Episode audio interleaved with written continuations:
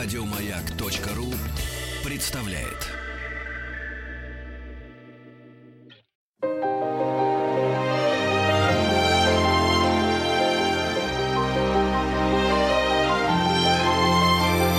Игорь Ружейников и его собрание слов. Здравствуйте, дорогие друзья. Спасибо за то, что вечером тоже ваши приемники настроены на частоты и волны любимой радиостанции, радиостанции «Маяк». В эфире программа «Собрание слов». Меня зовут Игорь Ужеников. Мы сегодня будем говорить о том, как можно погрузиться в Средневековье. Ужас. У нас сегодня э, в гостях э, историк-медиевист, э, доктор исторических наук, ведущий научный сотрудник Института всеобщей истории Российской академии наук Ольга Тагуева. Здравствуйте, Ольга. Можно я на «ты» буду обращаться? Да, здравствуй, Да. Так получилось, что, в общем, мы уже не первый день знакомы. Меня, когда спрашивали коллеги, кто у тебя будет в гостях вот сегодня, я говорил, что это Ольга Тагуева. А, Ольга Тагуева. Все, значит, кивали головой. Ты являешься, кроме того, что ты доктор наук, историк-медиевист, ты довольно медийная персона. Ну, Более-менее, да. да. конечно. А, Так что, дорогие друзья, если вы сегодня не донасладитесь нашей беседой, э, знаете, на YouTube можно э, послушать очень много интересных, интересных выступлений Ольги Тагоевой в разных аудиториях. Но что я заметил? Как правило, людей интересует больше всего быт. Мы решили поговорить о быте средневековых городов. Наверное, все-таки надо, наверное, очертить какие-то рамки временные, да, и, наверное, лучше всего очертить э, рамки территориальные, потому что средневековый город где-нибудь на территории современной Норвегии и на территории э, Испании, наверное, все-таки это разное, да. Ну, где-то мы в районе Франции останемся, вот в середине. Можно да. остаться в районе Франции с какими-то там английскими, итальянскими сюжетами параллельными, но это будет э, период средних веков, то есть э, где-то с, с 5 по 15 век, как у нас принято обозначать эпоху Средневековья. И вот это будет Западная Европа, преимущественно, возможно, Франция, поскольку Франция и Англия, я бы сказала, потому что это наиболее такой интересный материал для сравнения, с одной стороны, а с другой стороны, Франция является у нас э, классической страной Средневековья, и там э, вот все процессы, которые мы знаем про Средние века, что там начиналось, как развивалось, оно во Франции именно они все проявились максимально ярко, четко, и поэтому наиболее наглядным может быть французский материал. А скажи, пожалуйста, наверное, во Франции больше всего и документов времен Средневековья сохранилось или нет? или здесь Италия, нет, спо- нет. Италия спорит? Э, Это совсем не так, конечно. И Германия, и Италия, и Англия Мгм. в этом смысле очень хорошо представлены документально. Разница в том, какие именно документы. То есть где-то лучше представлены судебные. В Англии, естественно, это парламентские документы, которые с XII века э, хранились и сберегались. Где-то это, скажем, церковные документы. Это зависит от региона, конечно, Мгм. но нельзя сказать, что какая-то одна страна обладает какими-то невероятными архивами по сравнению с другой страной, скажем. Проблема только в том, что, скажем, во Франции они все централизованы, ну, Более или более или менее. менее. А, скажем, в Германии это архивы земель. Мгм. Да, у них нет и не было, и так и не сложилась центральная система хранения документов.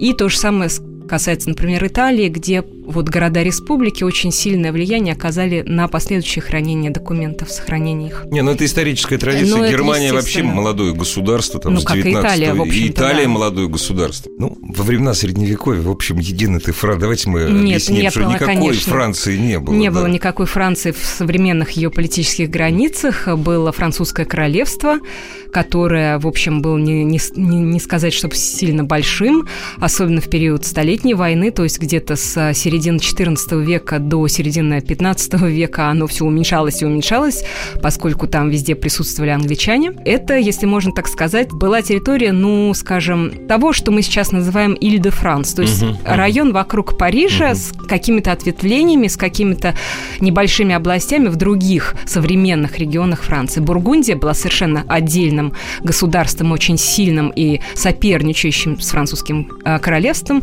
Британь, который мы знаем сейчас, это было совершенно отдельное самостоятельное государство, герцогство бритонское, которое металось и не могла никак выбрать, чью сторону принять, англичан или французов. Э, на юге Франции существовали совершенно самостоятельные графства, которые э, в какой-то степени подчинялись французскому королю, но, например, система судопроизводства там была своя, и она подчинялась местному сеньору.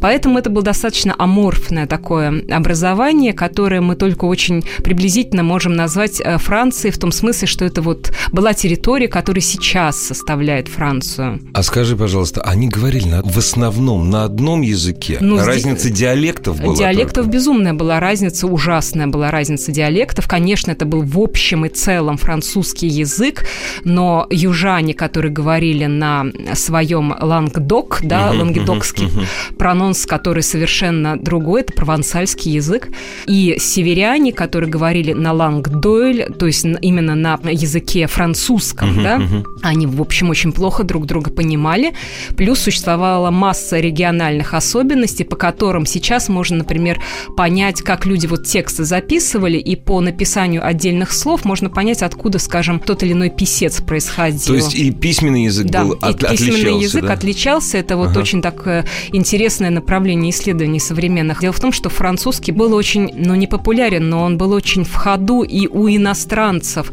потому что англичане, англичане говорили по-французски. Конечно. конечно, они уже начали использовать английские документы 15 века, они написаны на английском, переписка велась на английском языке, особенно официальная, но у них огромное количество заимствований из французского, которые сейчас, собственно, они мы видим. Да. да. Конечно, было очень смешно, когда французы друг друга не понимали и шутили на эту тему, причем такие достаточно э, были грубые шутки, потому что когда, например, Жанну Дарк э, во время допросов спросили, на каком языке с вами разговаривали святые, которые угу. вот да, к вам да, являлись, да. она своему одному из членов суда сказала, они разговаривали со мной на французском, который лучше, чем ваш потому что ну, этот да. человек был из лимузена, из лимузена с жутким да. совершенно угу. местным акцентом и, соответственно, произношением слов, который не был характерен для центральной Франции. Вот она так пошутила, так сказать. При том, что это ее судили, в общем-то. Ну, она в общем, могла бы а... себя поприличнее вести. И она догадывалась, чем суд Ну, наверное, да, да. Но от того, что страна не была едина, мы говорим о Франции, страна не была едина, язык не был э, общим, е- общим но, вероятнее всего же, культура, вот именно городская культура, скажем, в кавычках, угу. бытовая культура, высокая культура быта. Быта, да. да. Угу. Наверняка же и в центре Франции, и на... Периферии. И на периферии, ну, в общем, имел какие-то общие черты. Вообще, когда вот расцвет городов французских? Ну, э, не только французских, но вообще ну, европейских. европейских. Это 12-13 да. век, самое активное строительство городов. Конечно, они потом продолжали угу. появляться все новые и новые. Но вот с 12-13 века принято думать, что вот это период как раз такого очень активного возникновения городов в Западной Европе, так сказать, возврат к забытым э, римским традициям, хотя от римских городов э, средневековые города отличались кардинально абсолютно. Вот, и э, прежде всего по устройству, по организации, вот именно быта. Я вот, я прошу прощения, э, если я перебиваю, но все-таки вот римские города, они строились центральной римской властью. Изначально mm-hmm. римские города, наверное, да, то есть, как я догадываюсь, а, а, они строились как города укрепления, форпоста, да, римской власти прежде всего, на северных границах mm-hmm. империи, которая расширялась и расширялась и расширялась. А вот главная движущая сила э, строительства городов Западной Европы. Да нет, она была также, та, та, такая же, тоже это были, конечно, прежде всего города-крепости. Но, да, но э, а, нет, она не расшир... да, они... Нет, это же да, не единая они... власть. Нет, да. конечно. Вот. Это были местные, так сказать, инициативы на местах, которые, так сказать, реализовывались так, как вот было возможно в данной конкретной То есть это области. укрепление местного дворянства, Да, наверное, ну это да? дворянство ну, еще ну, да, не было конечно, никакого. Да, да. Вот, но да, это местные сеньоры там всячески способствовали. Город возникал вокруг крепости, безусловно. Средневековые сеньоры обычно не сидели на одном месте, они передвигались. Король тоже не находился все время в Париже, он ездил по стране вместе с двором. У них, у этих сеньоров, включая короля, у них, значит, на территории их э, домена, да, владений, у них э, существовало определенное количество замков где они останавливались это не дача, а вот это мой дом, я вот приеду в эту область, и у меня там есть где жить. То есть не было понятия столицы как таковой. То есть, в общем, Она был, наверное, была, ну как, но- главный дом, ну, Да, но были еще и другие очень неплохие, так сказать, местечки Я для, просто для- хочу для житья. параллель пр- провести, когда вот э, говорят о средневековой Руси, да, там удивляют, ну, там, Киевская Русь, Киев, да, то есть единственная Киев, да. столица, да. Дорогие друзья, у Ярослава Мудрого было много столиц. Там, допустим, от, от Новогрудка, который рядом с границей с, Лит- с Литвой, вот, до Киева очень далеко, это была столица Ярослава Мудрого недолгое время. То есть и там, и там. То есть это, естественно. Да, это естественный абсолютно ход э, вещей. Э, Не могли же они в палатке, так сказать, Ну да, там да. заночевать. И поэтому вот вокруг этих крепостей и образовывались э, сначала поселения, потом это все обносилось еще большей стеной, да, и, так сказать, пригород входил в состав вот этого вот замковой части, и таким образом вот появлялся прообраз города, который еще больше потом разрастался. И, естественно, они не с имперскими, э, так сказать, э, идеями э, их обосновывали, им нужно было просто держать, так сказать, вот э, руку на пульсе и контролировать свои собственные э, территории. Таким образом, это было удобнее. И для населения, конечно, это было тоже очень выгодно, Это самый главный потому вопрос. что это защита. Когда приходит враг, любой абсолютно, Ну, как правило, это банда, другой да, сеньор. либо другой да, сеньор, там. либо у нас война, и там какие-нибудь иноземные захватчики тут прибежали. Либо у нас просто банда разбойников, неважно каких, э, местных или пришлых, да. Мы все побросали, побежали и закрыли ворота.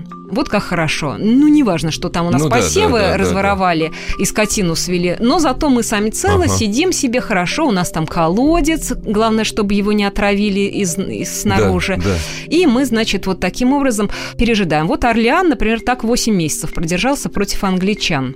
И это, в общем, э, конечно, у них было уже очень плохо все. Уже, конечно, помирали там. Ну, не еды. совсем, Ну, не потому все, что но- им там, конечно, подвозили Ага. кое-какой провиант по Луаре, но, в общем, маловато у них было. В общем, они там, конечно, почти Нехорошо себя чувствовали. загибались, Да, да, да. где-то.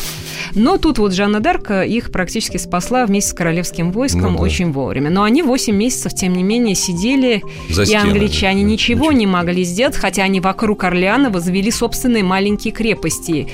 И это им все равно не помогло. Кто вообще жил в городе? Ну, в городе, естественно, было достаточно разнообразное население. Конечно, э, если можно сказать, верхушку составляли некие представители власти. То есть, э, предположим, что сеньор отъехал. Ну да. Он куда-нибудь там поехал в соседний... Он превратился как раз в того самого разбойника, который соседний город грабит. Да, возможно, он Ну, отбыл да. как раз на промысел. Да. Но это не значит, что там никого не Ну, осталось, кто да. будет, так сказать, э, руководить э, всеми остальными. Конечно, э, существовал некий совет избираемых из достойных граждан. Кто эти граждане? Это купцы, это ремесленники, гильдии ремесленников, то есть цеховые мастера. Вот это вот насчет цеховых мастеров и гильдии ремесленников очень важный вопрос. Я попрошу дорогих наших э, радиослушателей не отходить далеко от своих радиоприемников. Продолжим после небольшой паузы.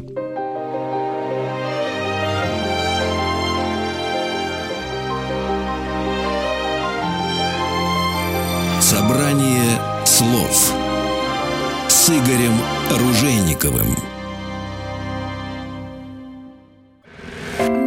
Собрание слов Игорем Ружейниковым.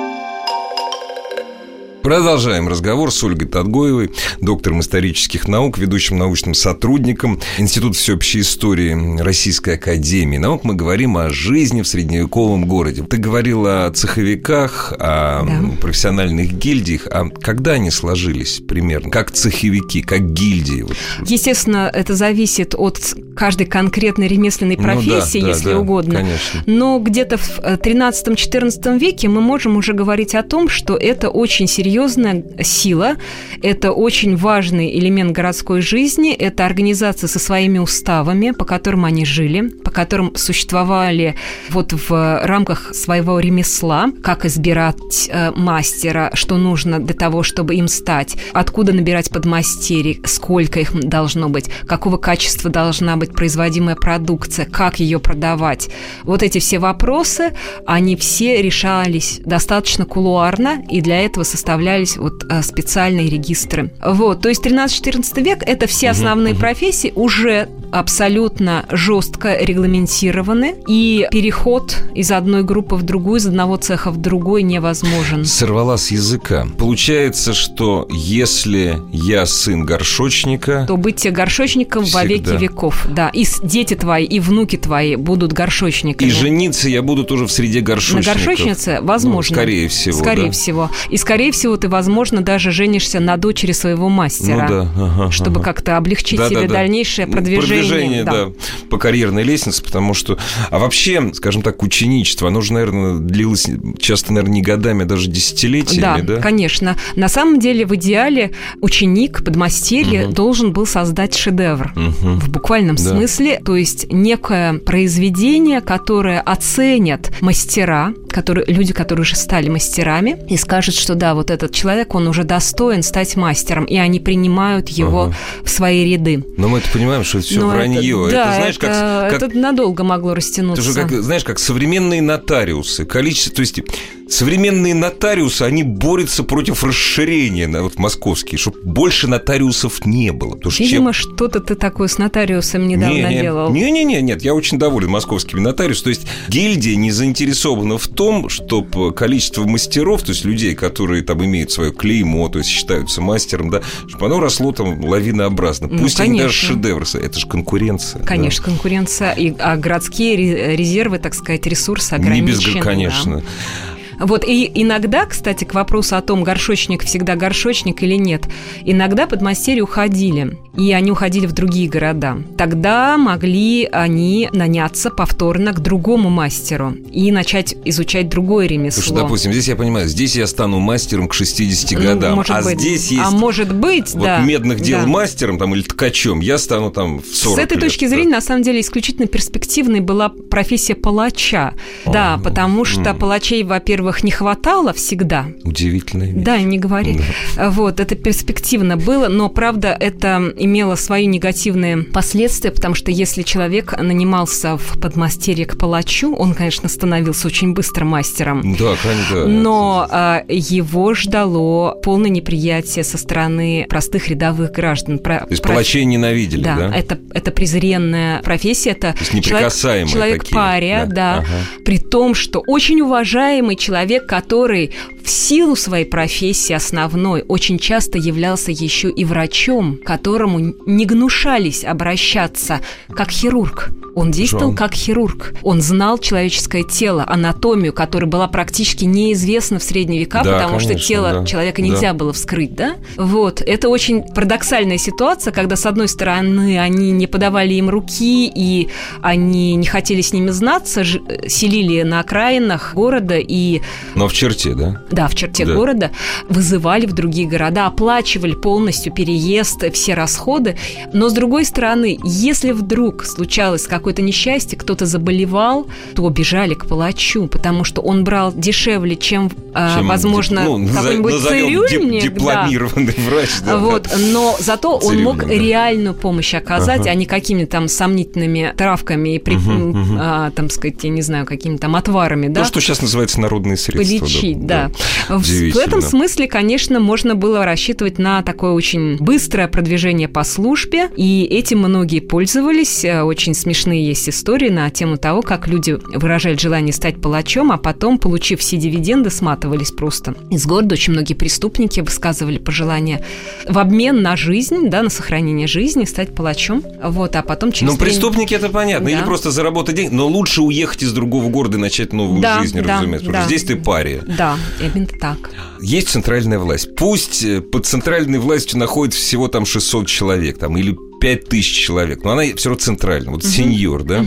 Зачем ему цеха? Ему нужны были или это объединение, или это складывалось без всякого участия центральной власти? Вот взаимодействие цеховиков А, и центральной Я поняла власти. вопрос. Да. Честно говоря, это была, конечно, самоорганизация людей, но это было очень выгодно сеньору с какой точки зрения? Именно потому, что люди были организованы сами. То есть У фис- них фи- были главы. фискальном вот, В фискальном э, плане прежде всего удобнее э, взимать налоги, потому что ты можешь обратиться к конкретному ну, человеку, главе, да, главе да, цеха, да. и сказать, а что это у нас да. такое там? Нас Кожевенники да. не платят, да. у нас тут налоги. Десятину Мне наш. тут до, доложили, да? да. Разберись. Угу, угу. И второй очень важный момент – это, конечно, восстание городской черни, когда у сеньора просто не хватало собственных ресурсов, чтобы подавить эти восстания, и тогда он обращался за помощью, и ему помогали вот эти самые главы цехов организовать жизнь в городе. Другое дело, э, э, что очень часто такие восстания возглавлялись главами цехов, которые протестовали угу. против, там, я не знаю... Тех или иных притеснений. Неважно каких, да, повышение да. цен на зерно да, или да. еще какая-нибудь там несправедливость, да. Вот тут, конечно, гораздо все сложнее было, и история знает немало подобных восстаний, когда вот они именно руководились э, предводителями цехов. На самом деле это, конечно, была прежде всего самоорганизация ремесленников именно с точки зрения конкуренции и вот ее нивелирования этой ситуации, это было удобнее следить за всеми.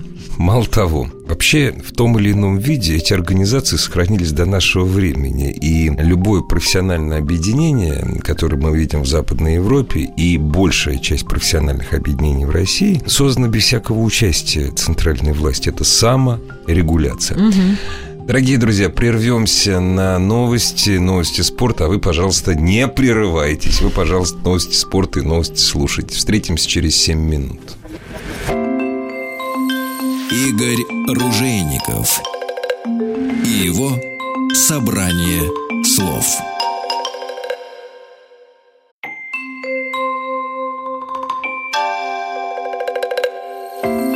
Собрание слов с Игорем Ружейниковым. Продолжаем разговор о жизни в средневековом городе, жизни простых людей, непростых и полупростых. У нас сегодня в гостях ведущий научный сотрудник Института всеобщей истории Российской Академии наук Ольга Тагуева. А чернь? Откуда они там брались? Что такое чернь? Сейчас черни нет. Сейчас у нас есть вот в город, посмотришь, есть бомжи. Бомжи. Ну, их, ну, их это 0,0001%. Да, а черни было много. Много. Это люди, это же не пари, это же люди, они обладали какими-то прав, правами. Нет, нет не обладали. Они Вообще? Как... Нет, а, это люди, которые брались отовсюду понемногу. Ну, прежде всего, это, скажем, беглые крестьяне, которые подались вот. за лучшей жизнью в город. Потому что... Лимита понаехала. Не то чтобы, они бежали. Да, они бежали, в городе больше людей, там проще спрятаться. Спрятаться, да. Значит, плюс профессиональные а, преступники, да, это прежде всего воры, конечно, это скупщики краденого, это профессиональные попрошайки, мошенники самых разных а, сортов и разновидностей. То есть, я прошу прощения, жизнь в городе была гораздо спокойнее, ну, спокойней, богаче и сытнее, чем Да, конечно, э, да, в конечно, деревне. чем в деревне, да. Они бежали за лучшей жизнью в буквальном смысле этого слова, чтобы себя прокормить и своих, угу. так сказать, близких, угу. если они имелись, а, а то бежали и поодиночке. Там легче затеряться там проще найти хоть какую-то работу, да. Если голод, то там проще выжить. Если это эпидемия, то э, что смешно, конечно, многие бежали из районов эпидемии в города. Хотя на самом деле надо было раз, бежать да. в обратном направлении, но они ничего не знали про микробов ну, и конечно, бактерий. Про скученность. Вот. Да, со скученностью там плохо совсем было, но они, так сказать, не обращали на это внимания. Это было надежное место. И эта идея, что вот это надежное место, и оно лучше поэтому, она и сохранялась всегда, собственно говоря. Она и сейчас присутствует в нашем ну, да, сознании конечно. На каком-то там таком десятом уровне, да, вот.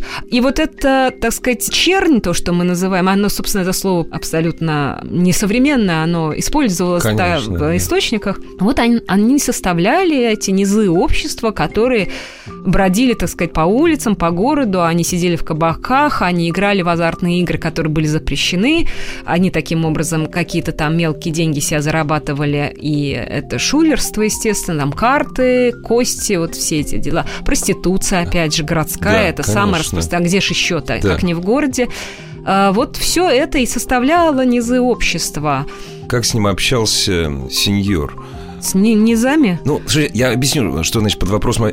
Для того, чтобы задобрить чернь, к примеру, там в Древнем Риме, Риме Да-да. для них устраивались игрища, Зрелище, да. зрелище, им давали еду. А здесь что с ними делать? Только кнутом пряник, пряника же, наверное, не было никакого. Или... Нет, ну, конечно, с пряниками там было сложновато. Сложновато. В основном, конечно, к кнутом, мечом там, каленым железом.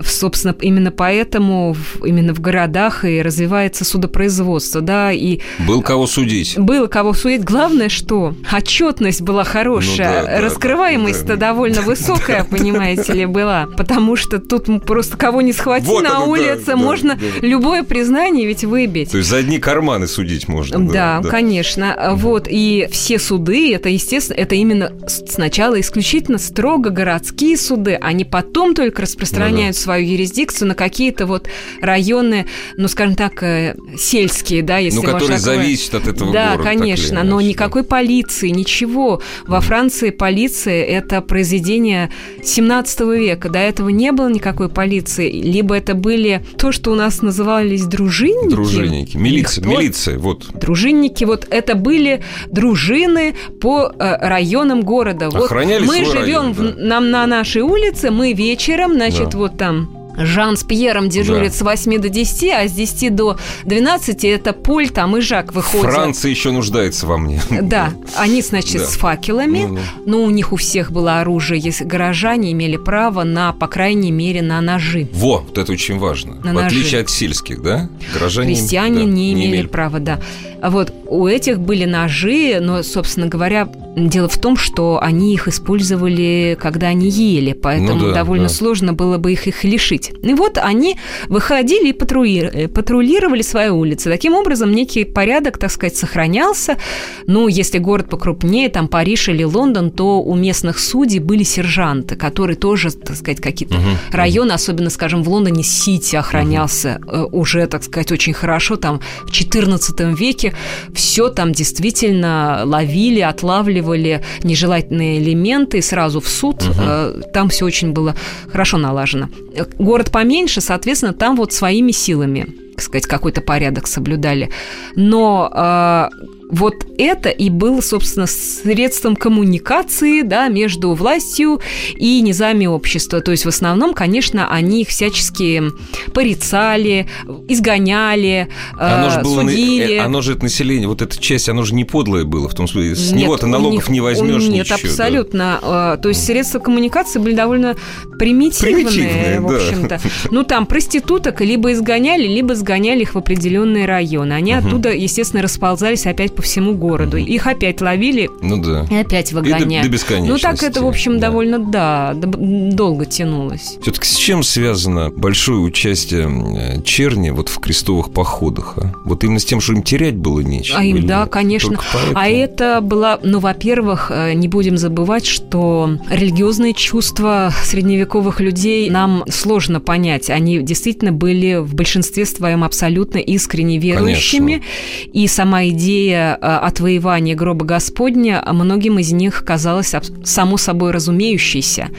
Это первое. Второе, естественно, это легенды о невероятных сказочных богатствах. То есть, если мы пойдем на восток, а там все так хорошо, там всего много, мы разбогатеем, мы тоже сможем разбогатеть. Мы пойдем туда как простые воины, но когда мы победим, то у нас будет это такой социальный лифт, да, победитель, который может получить что-то, в том числе какой-то новый социальный статус. Это материальные соображения, которые очень тоже были важны. Ну, собственно говоря, точно такие же, как и узнать. Вообще их много было? Они большую часть составляли или нет? Или так, Нет, вот конечно. Вот в первом, втором? Нет, всё-таки конечно, нет. в основном это были, э, это были рыцари, э, крупные сеньоры, которые за собой вели свои, Дружину, да. да, свои Ну да, войска так, вассалов, да.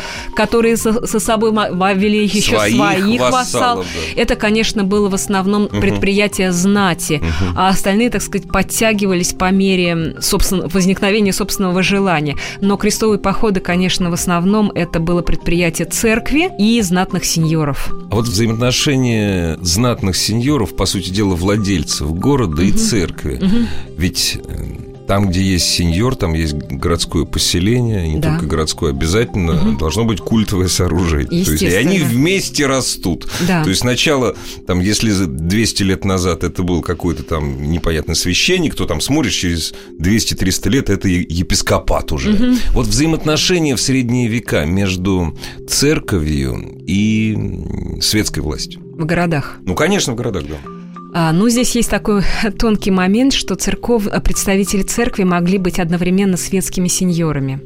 То есть э, город, который принадлежит епископу, это вещь абсолютно распространенная. Это его город, это его юрисдикция. Мало того, это Я, не- про- я прошу прощения, да не только, не, не только город, там целая Да, провинция, ну, не, не провинция. естественно, естественно. Вот приорат в Испании. Почему называется приорат? Ну, он же папе принадлежал. Вот, Да. собственно говоря, это первая, так сказать, заковырка. То есть епископ мог одновременно выступать светским сеньором, потому что если церковь, скажем, не приговаривала к смерти, то та же церковь в лице епископа как светского сеньора Это могла, можно, да. могла приговорить к смерти, потому что он в этом городе является светским сеньором. То есть Такое- Каяфе не надо обращаться к римской власти, чтобы Он вынести сам, смертный да. приговор. Да, да. Этот Каяф может, Этот может может, сам. Да. да, Прелесть вот. какая. Это такой вариант. А другой вариант, естественно, когда существует конфликт Да. церковь и а, светская власть в одном городе. Классический пример Париж. Они постоянно друг с другом бодались на предмет того, кто важнее, Мгм.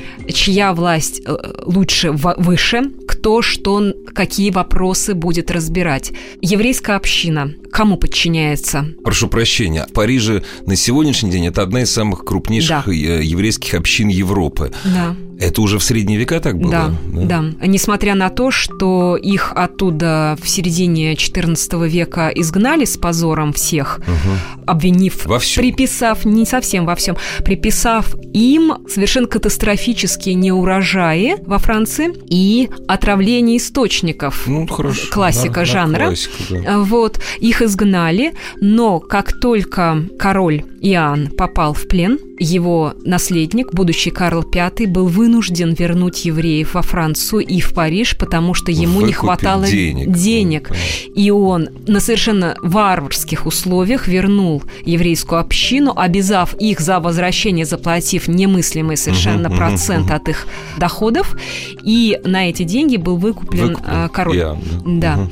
Вот. В И вот Па- взаимоотношения... Взаимоотношения были очень сложные. Это не только евреи. Это проблема, скажем, видовские процессы. Кто будет Мгм. судить, кому это относится, в чье ведение это входит. Попозже это проблема, скажем, одержимых, да, которая очень была популярна во Франции, и тоже они постоянно бодались друг с другом. Я киваю головой согласно. М, То есть одержим. А, да, да, я А. знаю. Расскажи, пожалуйста. Я не знаю, кто такие одержимые. Одержимые – это эволюция, следующий этап эволюции отношений между дьяволом и человеком. Ага. Ведьма – это посредник между дьяволом и человеком. Она приспешник э, Это она наводит порчу. Ага. И человек поэтому заболевает. А ее учит дьявол. Ага. Она в серединке.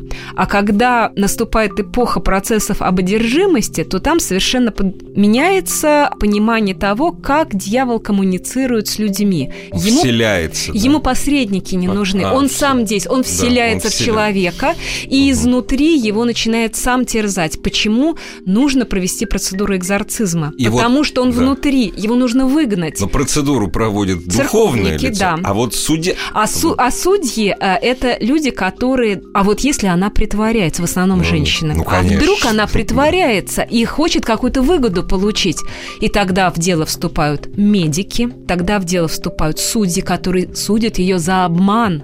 Это обман. Она вводит в заблуждение людей. И вот на этом месте, когда нужно решить, она все-таки по-настоящему одержима э, дьяволом или она э, преступница. Вот тут То они есть какая начинают юрисдикция? да, они вы- да. начинают ее вырывать друг у друга из рук. Э, Таких очень много историй, когда вот они не могут договориться.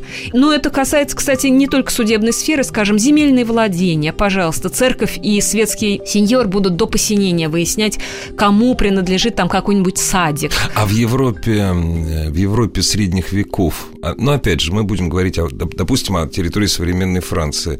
Церковь тоже была Землевладельцам? не то что землевладельцем, а тоже, это имею в виду Россия, крупнейшим, лати- крупнейшим. латифундистом, да? Да, да, да. Это имеется церковь все-таки это папа. Нет, это французская церковь, Вот е- так, если вот. иметь в виду Францию Вот конкретно. да. Французская церковь. Французская это очень церковь. важно. Дорогие друзья, есть еще время задать несколько вопросов наши сегодняшние гости после небольшой паузы.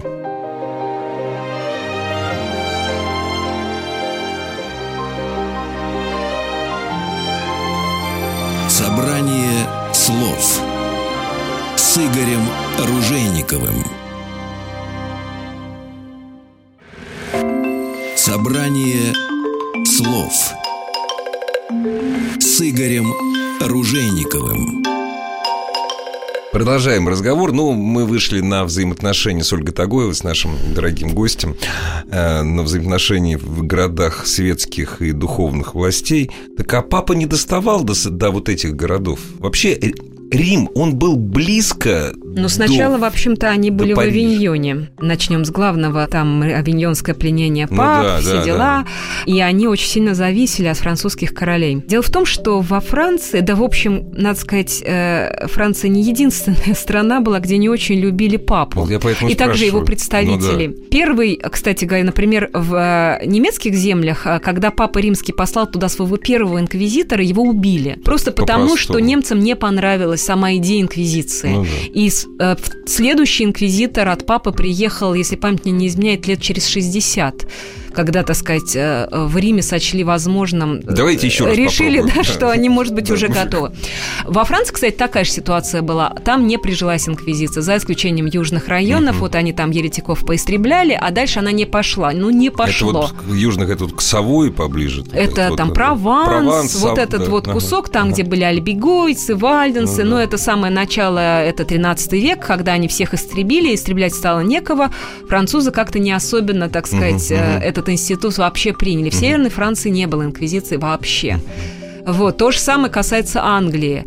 Вообще, я так думаю, что вот папскую эту судебную власть, а это именно судебная власть, потому что Судебная это контроль. конечно, конечно. Ее, в общем, привечали на Пиренейском полуострове. Что касается других территорий, то они туда просто не Далеко. дотягивались. Далеко. Дали- Вот самое главное. И проблема возникала только тогда, когда европейским монархам необходимо было либо, а, кого-нибудь канонизировать, Мгм. а где-то с конца 13 века этими вопросами плотно занимался только Папа Римский Да. и конгрегация.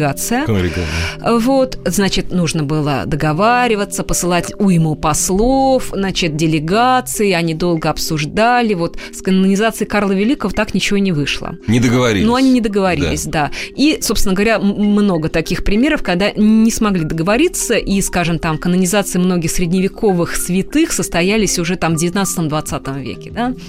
Вот, это один вопрос. Второй вопрос, безусловно, это проблема церковных соборов, на которые съезжалось духовенство со всей Европы. И тогда действительно вот составлялись делегации, у них были совершенно конкретные местные политические интересы. Скажем, французская делегация королевская, она представляла интересы французского королевства, а не вообще там, так сказать, французской церкви. То есть не паствы. Нет, не Вот паства, именно это политические, конечно, в общем-то, да. собрания были. Конечно. Вот.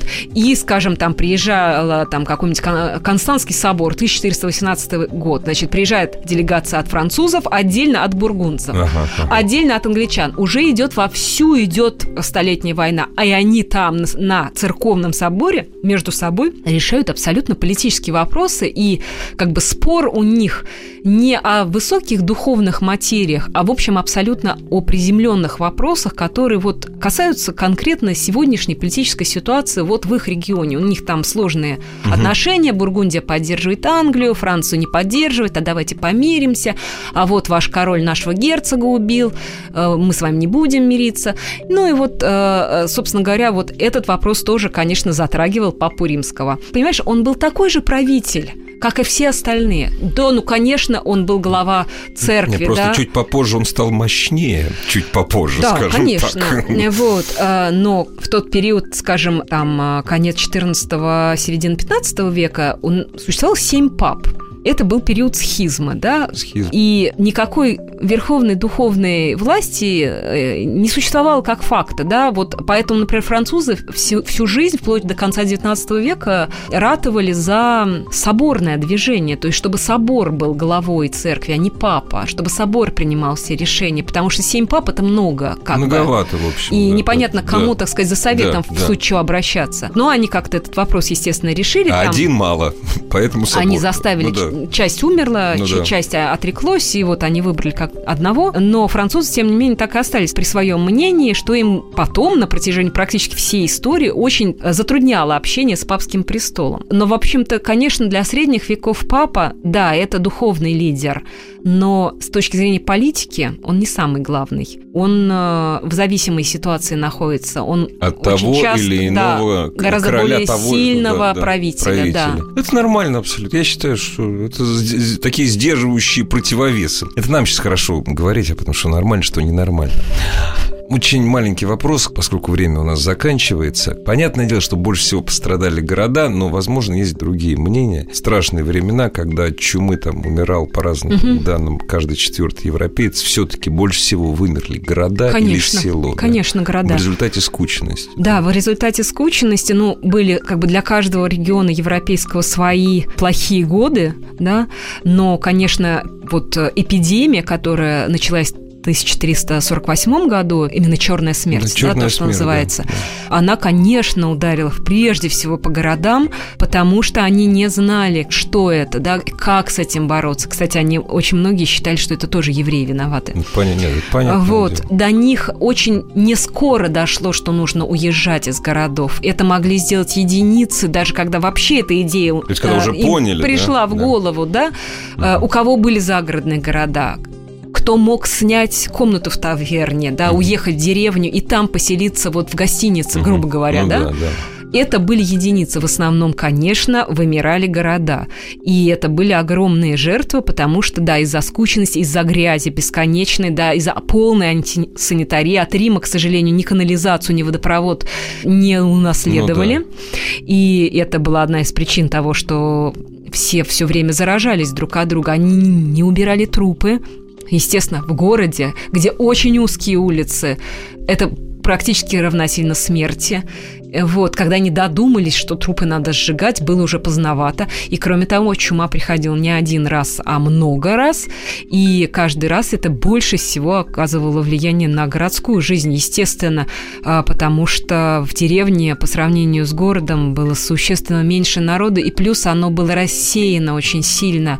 Ведь на самом деле средневековые люди очень плохо представляли себе топографию и за пределы своей деревни могли вообще не выходить и не общаться с соседями. Единицы знали, что происходит в трех-пятидесяти каких-то... Да, километрах. да, да, да. Вот мы только начали, на самом деле, говорить, а час пролетел незаметно. Ольга, придется приходить еще и еще. да. Продолжим? Да, Продолжим. давайте. Дорогие друзья, Ольга Тагоева, доктор наук, ведущий научный сотрудник Института всеобщей истории Российской Академии наук о средневековом городе. Ну, я надеюсь, это первая из цикла бесед. Хорошо? Хорошо. Спасибо.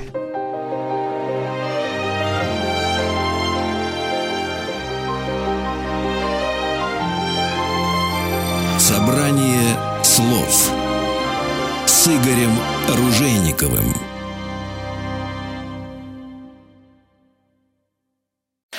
Еще больше подкастов на радиомаяк.ру.